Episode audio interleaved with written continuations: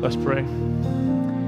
Father, you are the God of miracles, and you're God who knows what we do not know. You're God who sees what we cannot see. And because of that, together we declare that you are a God, and the God, the only God of miracles. And so many of us would say, even in this very moment, that we need a miracle in our lives. Many of us would say in other lives around us that they need a miracle. And God, so no matter what the prayers are, no matter what the thoughts are, I pray that you would meet with us.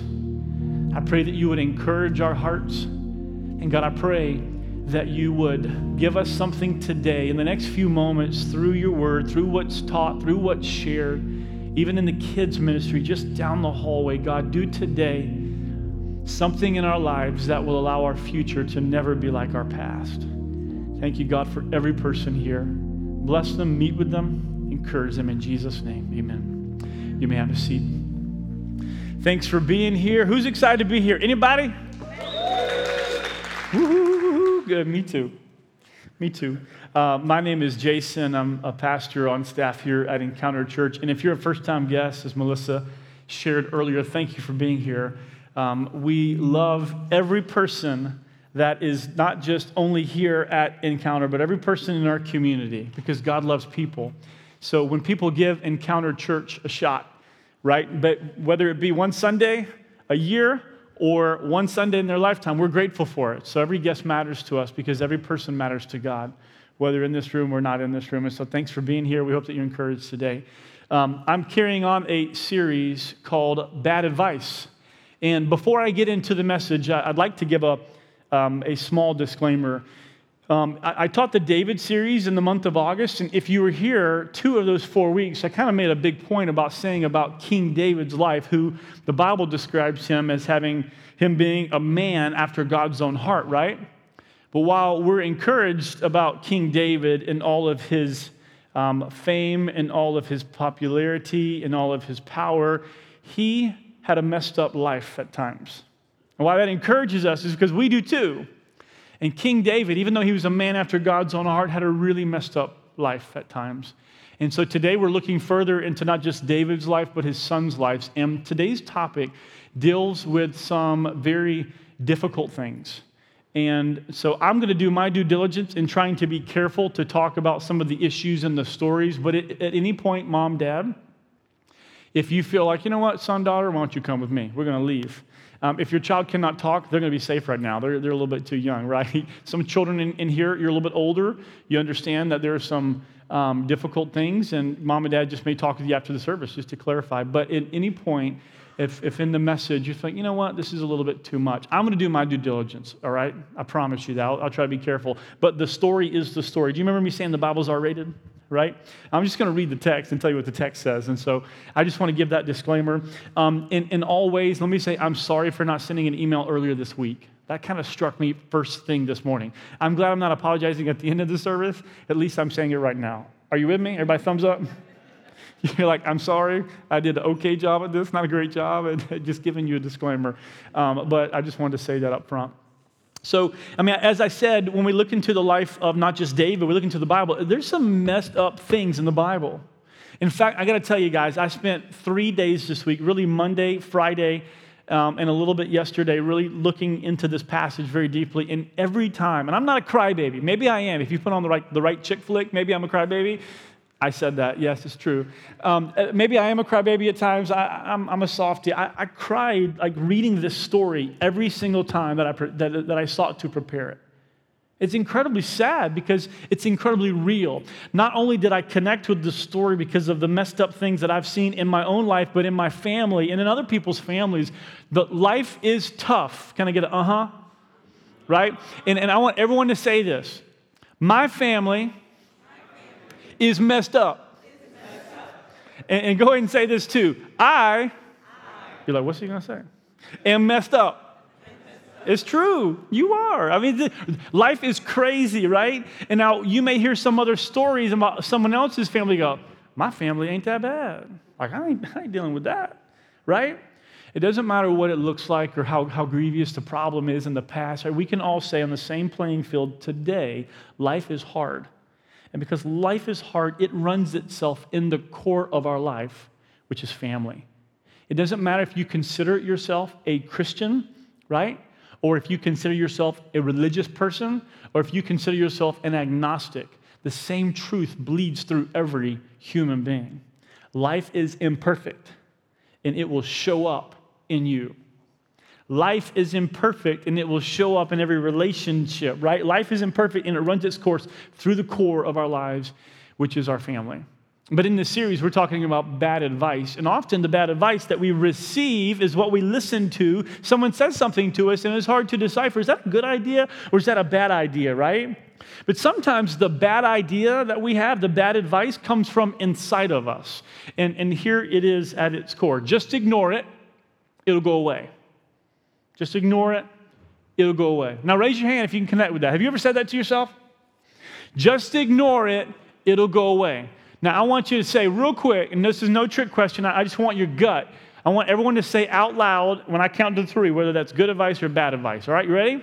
Everybody pick, pick whether that's good advice or bad. And no one can say out loud, it depends. No, just say good or bad. One, two, three, go. Okay, I heard a lot of bad, heard some good. Right? The, the truth is, it's both. Sometimes that's really good advice. Like, well, I, I thought this series was called bad advice. It is, just, just hang in there. Sometimes just ignore it, it'll go away, is good advice. I didn't put this on the screen and I didn't put this in the app, but I just want to tell you what Proverbs 19, verse 11 says. You may want to write down if you want to look at it later. It's a great verse, very brief to memorize, right? I'm giving you the Jason version of it, not quoting it word for word. But the Bible says it is to a man's credit to overlook an offense. Listen to that. Let that soak in with you. It is to a man's credit to overlook an offense. Now, sometimes in parental type responsibilities, you may hear this kind of colloquial language described as saying, you got to pick your battles, right? Everybody heard that? If you're a school teacher, First of all, God bless you. Second, you probably have to do that all day long. I can't slap every hand that needs to be slapped, like not literally, but you, you're with me, even though you probably want to, school teachers. Anybody say, yeah, okay. Someone say, yes. Now, don't let your kid be in her class. I'm just kidding. I'm just kidding, Trelane. I'm just kidding. Sorry I said your name out loud. My bad. If you're online listening, her name was not that, what I just said out loud. Right? I know you want to like slap someone's hand, but like it's to a teacher's credit to overlook some things. It's to a mom's credit, to a dad's credit. Let's go a little deeper with, with marriage. It's in your marriage's best interest to not fight every battle, right? In fact, the Bible says, even in another language, because of the Hebrew word is so complex, the Bible actually says in one translation, maybe yours, it is to a man's glory to overlook an offense. Now that's strong. You're like, glory and man doesn't match up, right? Because men are imperfect. Men are not glory, glorious, right? But the Bible says it is to a man's glory, it is to his good, to his credit, if you just overlook some things. Now the problem is the answer to the question, what then do we overlook? What do we let slide? And what do we let not slide? In a marriage, you have to make that decision every day. In a classroom, you have to make that decision every day. In the office, depending on the office environment and the business and the communication and the business practices, you have to make that decision every day. Sometimes when you're the boss, sometimes when you're not the boss, and you just say, you know what, this shouldn't be overlooked. But you let it slide, right? You have to make this decision every day. What then do I overlook? But there's also bad advice. Raise your hand if you said that was bad advice. Just ignore it, it'll go away. Bad advice. There's a lot of people that say, ah, that's bad, right? How do you know what's worth dealing with? Most of you would say, well, it just depends on the offense. Is it a minor offense or a major offense? Is this a small little thing that, that's just kind of petty and it'll, listen, they're four years old. Don't worry about it. They'll grow out of it, right? Yeah, okay, that's easy to just overlook. They're growing up. But how do you really know what's minor and what's major? Your definition is different than the spouse sitting beside you. Your definition of that is different than your boss, right? Your definition of that is different than the parents beside you when they look at your kid and say, I can't believe they didn't do something about that, right? Anybody done that? You look at other parents and we quickly judge, hey, that's a big deal. Why aren't you doing something about that? This is a difficult, difficult question to answer. What do I overlook and what do I not? Well, we'll see this story in the scripture today um, regarding the, the, the family of David. They overlooked some things, and they shouldn't have. And the quick answer to the question, if I could jump to the end of the message and then come back, is this if there's anything in your life or in someone else's life that, if gone undealt with, will get worse, it has to be dealt with today if anything in your life or in someone else's life that, if gone undealt with, will get worse, it has to be dealt with today. Now you have to run, you have to run all these scenarios. Man, man, if I if I don't say something, what's gonna happen? Run the scenario. Just run it, right? And part of the leadership challenge I'm not just pastoring a church, but part, part of the leadership challenge in the family and in relationships and in businesses is always running worst case scenario, right? Leaders do that. Leaders prepare for worst case scenario. If the market crashes, fill in the blank, right? Then I have to save up. I have to, I have to make adjustments. Like leaders are always preparing for worst case scenarios. And, and pastors should do the same thing for their congregations and for their churches. What if then I will. Like you have to fill in these blanks. What if this situation that you're dealing with, and because that's what our brains do right now, you're thinking of scenarios. I don't know what those scenarios are, but you're thinking of scenarios. What if it goes undealt with? What's going to happen? What could happen? Go ahead. Have fun upstairs. And you got to run that scenario. It could happen. If gone undealt with, it could happen. The story in the Bible I want to turn your attention to before we read there, I, want to tell you about seven years of history before we turn and open the Bible. Um, but I want you to run this scenario. Now, this is one of those stories I think most, not all, most of us could say, Whoa, that's never happened to my family. Not, not most. I would say some of you could say, Well, mine ain't that bad. That's an easy scenario, Jason, right? If that happened in my family, of course I would deal with it, right? But that's not, that's not the case. I've heard many stories like the one I'm going to tell you today that happened. I heard one about six, seven weeks ago. And I basically looked at him and said, You got to say something. You have to. You have to. Well, I can't. It's not my place. Sorry, it is now. You know it. You have to say something. So the Bible records a lot about King David. I'll tell you about King David. There's a lot of hero stories, right? I mean, more people in this room would be able to tell a little bit about David and Goliath than they would about this story today. More people would be able to tell the story um, about um, King David's wars than they would about this story. Well, there was a time of peace in King, in King David's life, and he had many wives, he had sons, and he had daughters, and his family was growing, and his family was big. And in 2 Samuel, the story records that um, there was a man named Amnon, and Amnon was a son of the king. The Bible says that he loved his sister. Now, this is a big family, certainly making no excuses, but he had an affection for his sister. So Amnon loved Tamar. And being a daughter of King David and Amnon being a son of King David, we know that this was, of course, an inappropriate relationship. And so the Bible says that Amnon loved her. In fact, he was sick with love, right? Anybody ever been sick with love? Anybody? Okay, if you're a young person, go ahead and raise your hand. If you're under the age of 21, go ahead and raise both hands.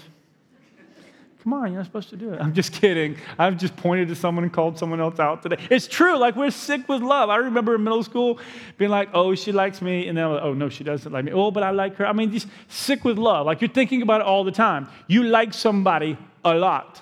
If you're married, raise your hand if you're sick with love. If you better raise your hand. You're like, well, I used to be. Sorry, just kidding. Don't say that. Like, sick with love. The Bible says he was over, over the top affectionately attracted to and longed for Tamar. Well, we fast forward, and he called for her in a deceptive way, and long story short, he rapes his sister. Second Samuel records the story. So the brother makes the sister sleep with him. Well, this happens. They're both shamed. In fact, Tamar said, How could you do this? For she had not been with a man. Tamar said, How, how, how could you do this? Right? And then he, probably so, so guilty of his own action and of his own sin, he despised her, which happens when we actually commit a very grievous sin, right? We, we do something in our lives that we're so ashamed of. We, we don't back down and say, oh man, that was, that was such a wrong decision. I'm sorry, please forgive me. Sometimes bitterness actually increases when we're the, the one who chooses the sin. That's what he does. He becomes bitter towards her, sends her away. And guess what happens in the kingdom? The Bible says for two years, this went undealt with. Absalom found out quickly after. Absalom is another son of King David. You got the two brothers, Amnon and Absalom, and the sister, Tamar. Amnon committed the sin against Tamar, and then Absalom, the Bible says that he found out, and what did he want to do? He wanted to deal with it, but he didn't. For two years, he never said a word. The Bible says he never said a good thing or a bad thing. He never said a good thing because he didn't act like it didn't happen. You ever done that? You ever seen that in your family? I think most of you could say, yeah, something's happened that was wrong, and everyone's carrying along like it didn't happen. They smile, even though they want to punch their cousin, they hug them at the family reunion because they just smile and act like nothing happened. That's when you say you say nothing good, you say nothing bad, right? He didn't deal with it. He didn't say, listen, how, what in the world? How could you do that? He didn't say anything, just went quiet. Even worse, King David found out what his son did to his daughter. And the Bible says he said nothing. He did nothing. Now put yourself in Absalom's shoes. You found out that your brother committed a sin against your sister. And your dad the king, said nothing. How'd you, how would you feel about dad? How'd you feel about the king, right? Wouldn't be good. And so you have this weird family dynamic for 24 months of great sins happen, no one saying anything. You ever heard those stories? You don't have to raise your hand, of course, but I think many of us could. And some of you could, in a painful way, say, I'm living that. I know some things in my family. In fact, in the last 12 months, I've found out things on my side of the family and my wife's side of the family. I'm like, serious? Does so and so know? No. Just, it, it, these stories of what's happened in the past often stay quiet, and some of them should. I won't go all into it. Some of them should. Some of them are not for public discussion. They're not for family meetings. I get that. Some of the scenarios you could say, "Well, this happened, and these people dealt with it, and it shouldn't. It shouldn't be shared. It doesn't need to be shared." I know there's wisdom in that. I won't run those scenarios, run that gamut, but just know what happened.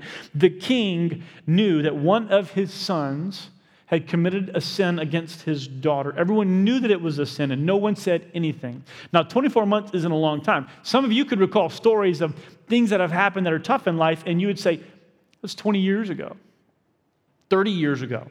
Some of you uh, maybe heard stories about grandparents. You're like, no, not my grandma, not my grandma. You're like, yeah, it happened. like life's crazy, and you, and you just learned about these things down the road. Now, let me tell you the next, the next scenario what happened here. Now, I could have went to King David in those two years and said, hey, if you don't deal with this, you know what's going to happen? David would have had no clue what's going to happen. King David would have had no clue what would have happened. He probably could have run some scenarios because that's probably what great kings do. He was a brilliant strategist in war. God gave him great favor with winning over a bunch of land, a bunch of people, and a bunch of money. And he did love God. He had an affection and knew that God loved him and he loved him back. Made a lot of mistakes along the way, but King David probably never saw this coming. Well, Absalom, remember the innocent son at that point, devised a strategy to call all the sons, right? A little family gathering. He devised a strategy to get Amnon drunk and said, if we get him to drink enough wine, then we can strike him down. And what did they do? Absalom gave the order to some of his men to get his family drunk. Not all the family was there, but many of the family was. Got Amnon drunk, took him away, and killed him. Absalom murdered his brother as payback. Didn't say anything to him in the two years, didn't deal with it face to face, but he decides to kill his brother. David finds out what, happens, what happens. He doesn't deal with Amnon, right? But now he hears that Absalom actually kills his other son, the one who was guilty in the sin against Tamar. So what happens then? The Bible says that, uh, that King David was so grieved, he actually sent Absalom away. He banned him from the city of Jerusalem. What happens to Absalom's heart?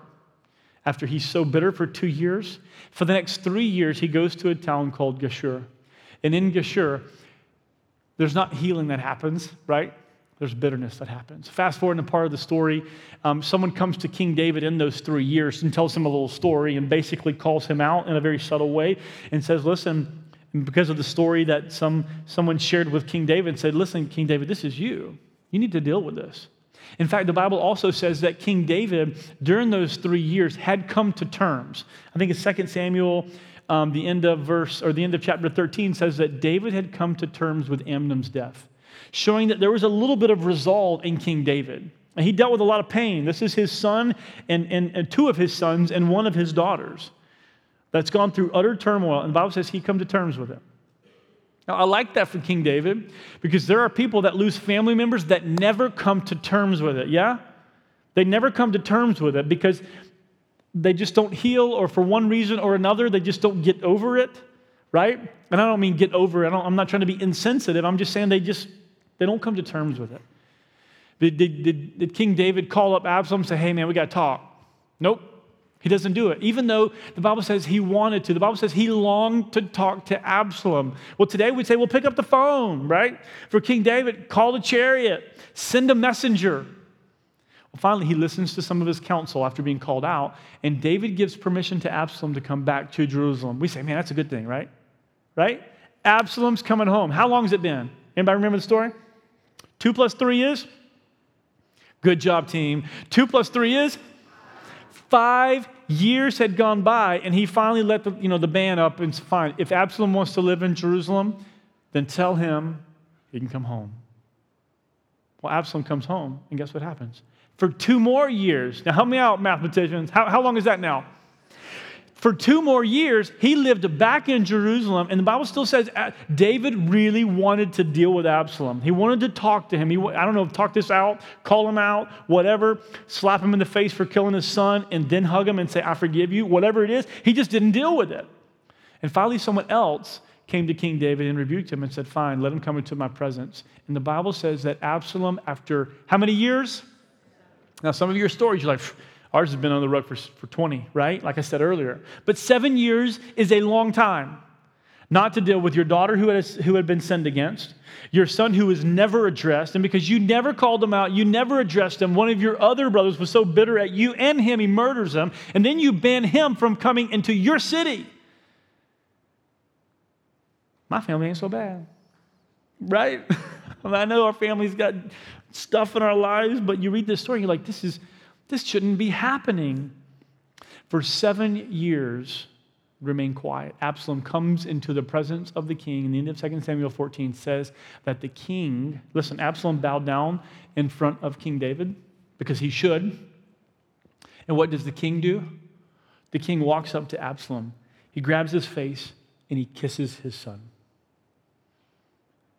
Like, what a beautiful thing. Your daughter's probably dealing with a lot of baggage right? Who knows what she's up to right now, right? Where your other son had been murdered by this son, but you give him a kiss. You know what conversation happened? Nothing. Somehow, David and Amnon and Absalom and Tamar, I, I, think if they would have run their mouth, somehow it would have made the Bible story. Uh, but they didn't.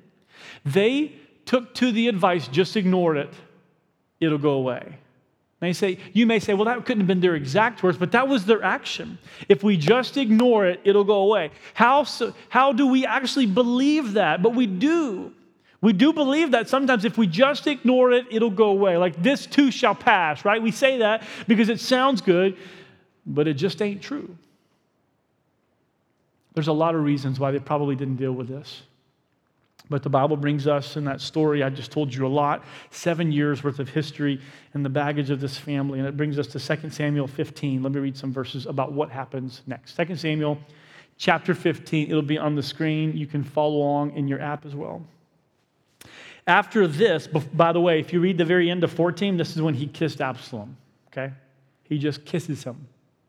We don't know what he said, but we know Absalom soon left the presence of the king. Verse 1 After the kiss, Absalom got himself a chariot and horses and 50 men to run before him.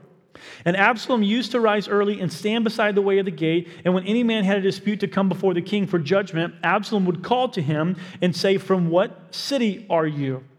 And when he said, Your servant is of such and such a tribe in Israel, Absalom would say to him, See, your claims are good and right, but there is no man designated by the king to hear you. Then Absalom would say, Oh, that I were judge in the land, Then every man with a dispute or cause might come to me, and I would give him justice. Whenever a man came near to pay him homage to him, he would put out his hand and take hold of him and kiss him. Thus Absalom did to all of Israel who came to the king for judgment. So Absalom stole the hearts of the men of Israel. I'll stop there. What did David say to Absalom when they were together after seven years? He didn't deal with the issue. Son, you killed Amnon, but I forgive you. No. Son, why did you do that? Son, no conversation, nothing. So what does Absalom do? Absalom says, I'll show you dealing with an issue. I mean, this is crazy to me, but this happens. And, I, and this is why I got so emotional this week reading this story. I'm like, this is what families do. This is what, I, what my family, what your family, what our family, this is what we do when there's really, really, really, really, really hard things to deal with. We don't talk about it because we don't want to face it. Could you imagine being in the city of Jerusalem where King David reigns? At that time, not arguably, but the most powerful man on the earth. His son comes to him and he decides to leave there, get his, get, his um, his horses, his chariot, and 50 other men, and basically set up camp right outside of Jerusalem. And as people were going to the king, you know what he would say to them? The king won't deal with your mess. Right? That's what I just read, this, these six verses. If you come to him with a dispute, he's not going to deal with it.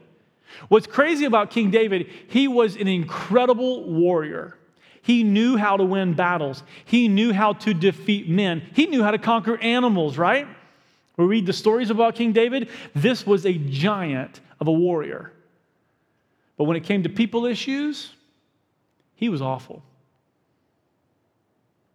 The king knew how to defeat countries, but he didn't know how to deal with his family. And so Absalom sets up a little camp. People are on the way. Hey, are, where are you from? Well, I'm from Geshur. Are you coming to see King David? Yes. He's not going to deal with your issue. Let me help.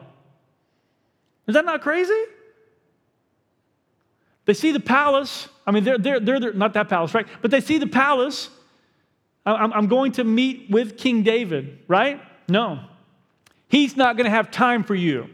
Seven years later, he's not going to have time for you. And so he sets up he kisses everyone that comes. He embraces him. By, by the way, I mean, a kiss is a way of saying, I, I like you, I, I, welcome you, right? And some countries around the world do this, right? of just kiss each other on the cheek for an embrace. And that's showing the same thing we do when we, I don't know, fist bump, shake hands, whatever, or whatever we do. That's an embrace to say, I welcome you. You're not of Jerusalem, but I welcome you. You're my guest. Like, tell me what you want, and I'm going to help you. And he does. He, in and of itself, these, this moment shows that he is assuming the king's responsibility. Read on verse 7. At the end of how many years?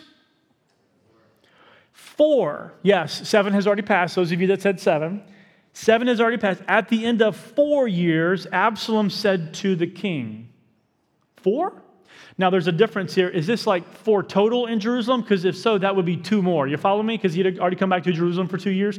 And some say, well, no, this is from that moment of four years. So here's the point nine or 11 years, somehow chronologically, he went back to the king and said, I want to leave again.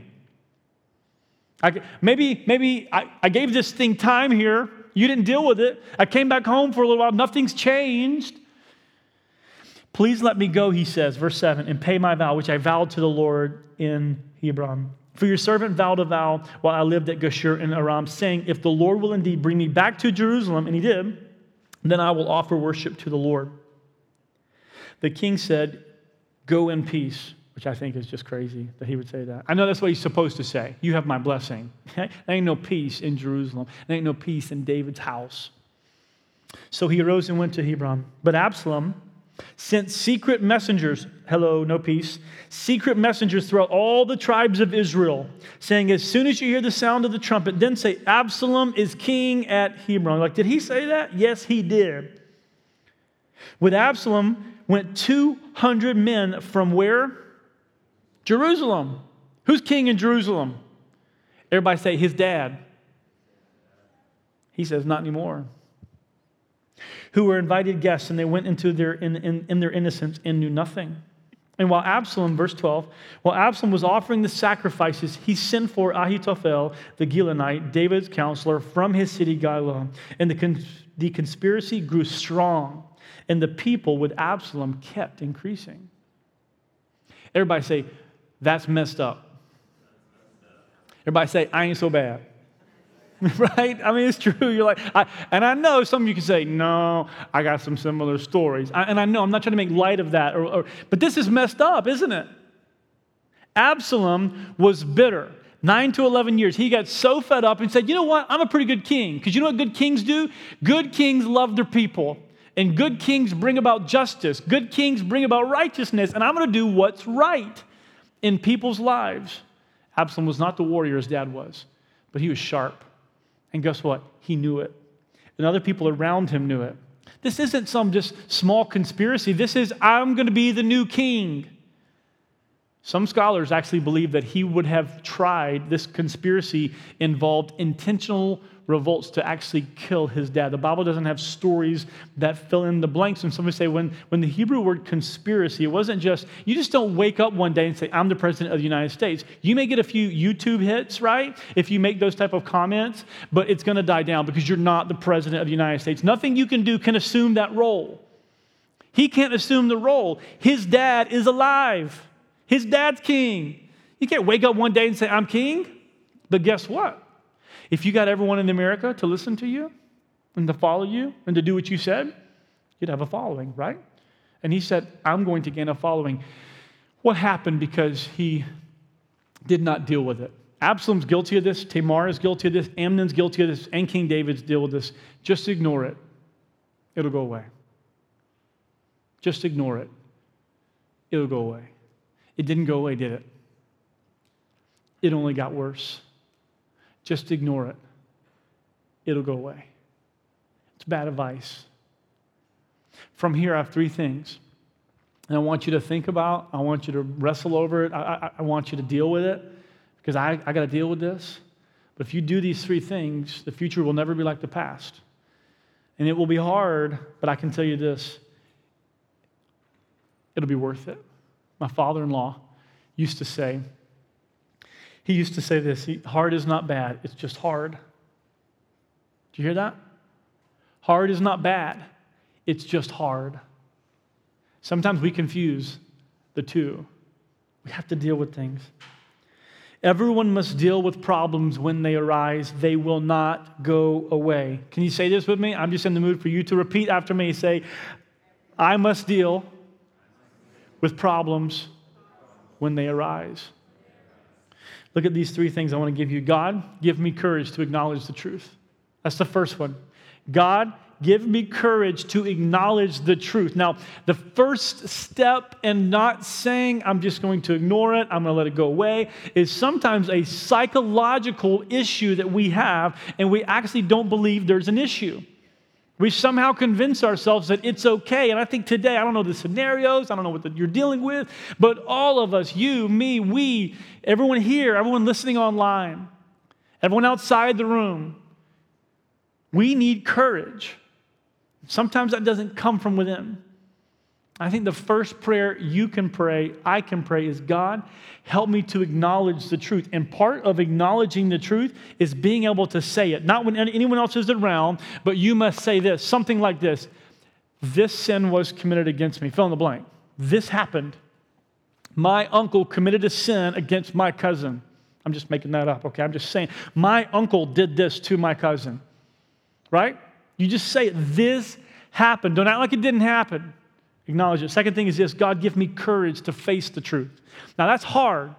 The first was really hard, right?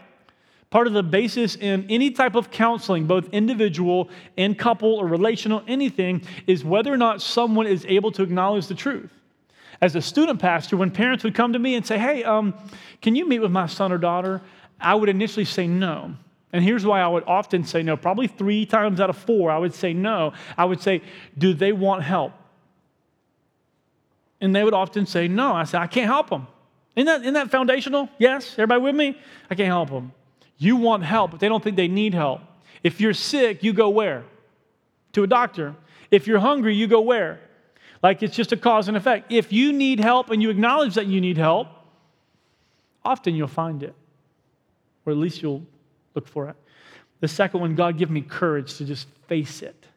I need to be able to sit down with someone and say, this is just the example I'm using in language. My uncle committed this sin against me. My uncle committed this sin again. Just, you're just acknowledging and you're going to say, I'm going to face the truth. The last one is this God, give me courage to deal with the consequences.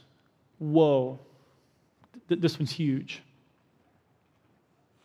God, give me the courage to deal with the consequences. Guys, if you acknowledge the truth, you face it, there'll be major consequences, won't they? Won't there? Major. Like, my mom's not going to talk to me anymore. Right? We know those stories, don't we? My parents, I've literally heard this. If I say something, they will disown me. You know what? I'm going to tell you this. I know this is being oversimplified. I don't know the scenario. I know you can say, well, how could he say it? I'm just going to say it. It's worth it. I don't know what it is for thing, what you're thinking, but it's worth it to deal with the truth. Why? Because bitterness and, and anger and confusion and years of, of hate, years of acknowledging or not acknowledging hard things only gets harder.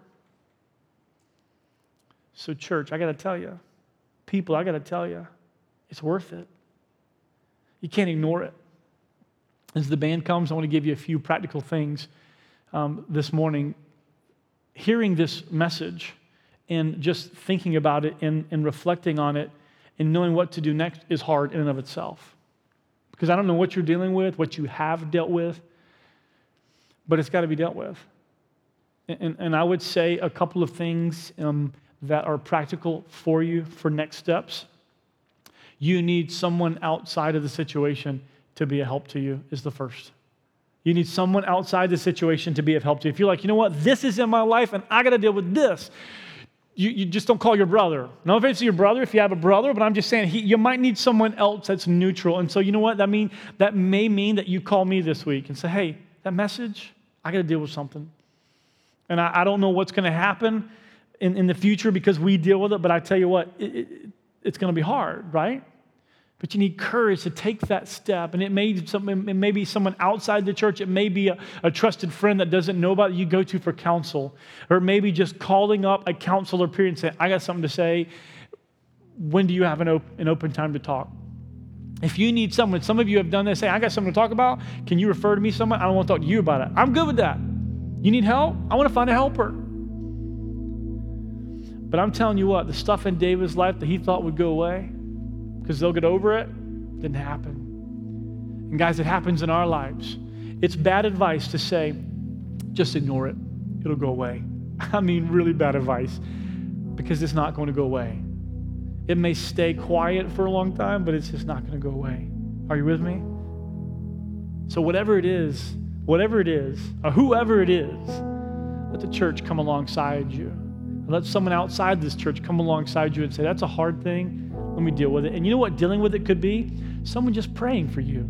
Someone say, I'm so sorry. Let me just pray for you and encourage you. And you know what? Call me if you need me. It could be that simple. But it might not be that simple. It might be saying, you know what? You're not going to like this, but we got to deal with this. We got to take the right actions to deal with whatever it is. And I'm just throwing out those scenarios because you know your story and you know what's in your life. For some, finally, the last thing I would say, it may be calling someone out. It needs to be called out and it's worth it. And it's hard, but Jesus lays out a plan for that. He does. I'd love to tell you about it. He lays out a plan to say, you know what, life is hard. When you got to deal with hard things, here's what I think you should do. I can tell you what Jesus said about that, right? Because it's worth it. It's worth it. It's worth it. It's worth it. Let's pray. God, I don't know the scenarios. I, I, don't, I don't know what's happened in our lives. When we look at King David, we see so much baggage. We see so many hard things that just didn't go dealt with. And God, we want to deal with things today. I don't know what it is, God, but help us to ignore the advice that we say to ourselves to just ignore it, it'll go away. And sometimes, God, it's other people outside. Help us to ignore other people telling us, don't worry about it, it'll be fine. And don't worry about it, it'll go away. Because we see what's happened in our lives, and not just the Bible stories, but in our lives, what happens when we don't deal with things. So, God, give us courage to face the truth. Give us courage to acknowledge the truth. And most of all, give us courage to deal with the consequences that are before us. We love you, Jesus. Give us help because we know you are our helper. In Jesus' name, amen. Over the next few moments, we're going to sing a closing song. And during that closing song, we take an offering. And so your gifts that you give to Encounter Church go towards not only reaching people that are in our community, but it goes to being a part of the Great Commission, which is to tell people that God loves them. And so as you give to Encounter Church today, know that your gift is making a difference in reaching people that don't know about Jesus yet. If you're a guest with us, your gift to us can simply be filling out the connection card, putting it in the basket, and we'd love to know that you're here. So that would be your gift to us. So as we close, go and stand. We're going to sing one final song um, together. Thanks for being here at Encounter Church.